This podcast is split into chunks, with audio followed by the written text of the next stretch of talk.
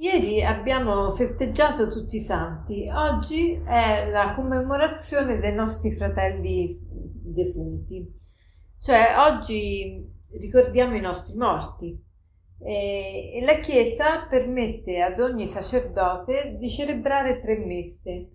Perché? Proprio perché eh, vogliamo aiutare i nostri defunti a raggiungere il più presto possibile il cielo e il paradiso. E, ehm, siccome ci sono appunto tre messe, non so a quale messa voi parteciperete, eh, anche se non è di precetto, è raccomandabile andarci. Non commento nessuna lettura perché le tre messe hanno eh, letture della Sacra Scrittura diverse, quindi oggi non commento nessun brano, ma mm, cerco di, di semplicemente parlarvi dell'importanza della preghiera per i nostri morti e poi parlarvi anche delle indulgenze. Eh, molti di voi avete sicuramente sentito parlare di preghiamo, cioè avete sentito dire persone che dicono preghiamo per le anime sante del purgatorio. Che cosa vuol dire questo? Preghiamo per le anime sante del purgatorio? Sì, chi sono queste persone?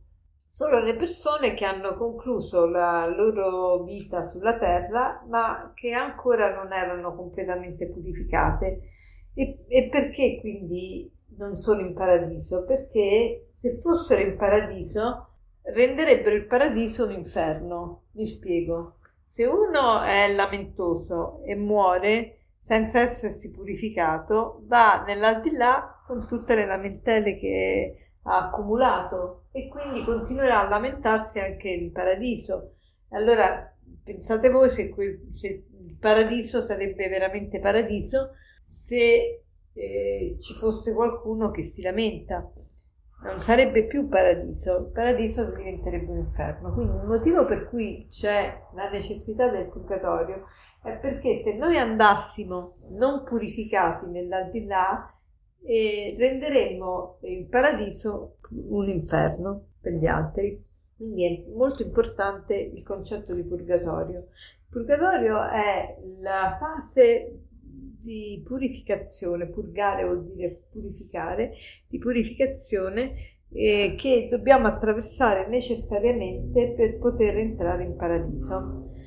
Per questo si fanno dire le messe, per questo si prega per i defunti, perché siamo tutti collegati, tutti connessi. Questo lo vediamo nella vita pratica di tutti i giorni, questo lo vediamo nella natura, eh, quanto tutto sia connesso eh, le orbite, gli astri, i satelliti, eh, tutto ci dimostra l'ecologia, tutto ci dimostra quanto siamo tutti connessi.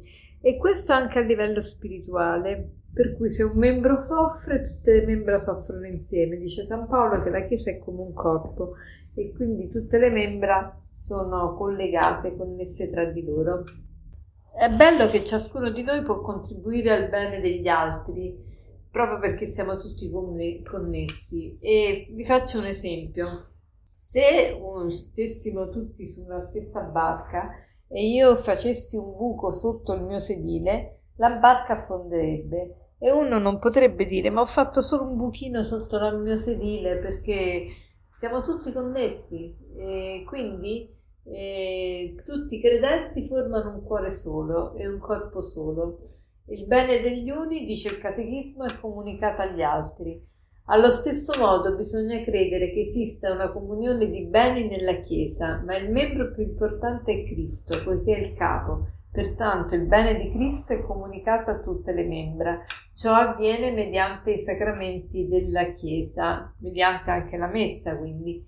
L'unità dello spirito da cui la Chiesa animata e retta fa sì che tutto quanto essa possiede sia comune a tutti coloro che vi appartengono.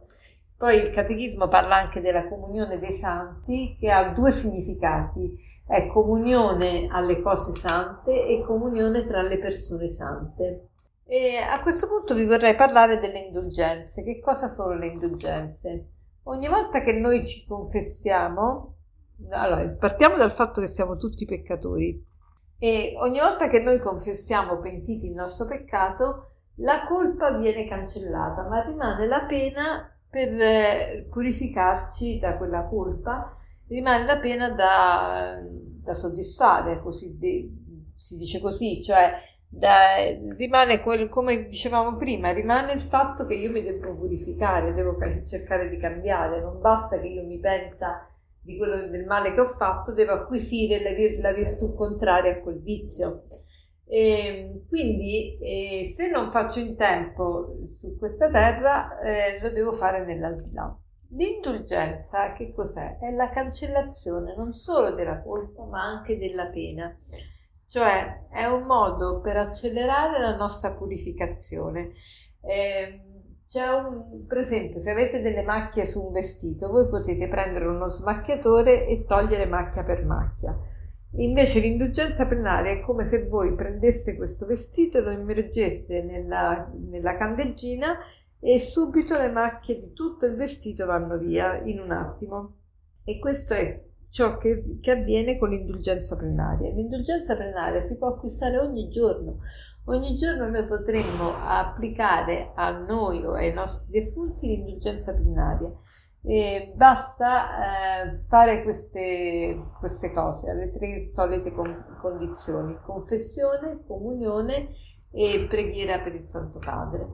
E poi si può aggiungere a, a, scelta, si possono aggiungere queste seguenti cose, eh, o la recita comuna, comunitaria del Santo Rosario, o la Via Crucis o la visita al Santissimo e l'adorazione per mezz'ora o la lettura della Sacra Scrittura come per almeno mezz'ora. Insomma, abbiamo tanti modi per eh, lucrare un'indulgenza per noi e per i nostri defunti. Diamoci da fare, facciamo il proposito di pregare maggiormente per i defunti, soprattutto in questo mese, e per concludere la formula di oggi di Sant'Agostino e si riferisce a, a sua mamma. Lui dice così: Quando eri in vita io ti vedevo dove tu eri. Ora che sei in cielo io ti sento presente ovunque io mi trovi. Pensate che bello. Quando eri in vita, eri in vita, io ti vedevo dove tu eri. Ora che sei in cielo io ti sento presente ovunque io mi trovi. Buona giornata.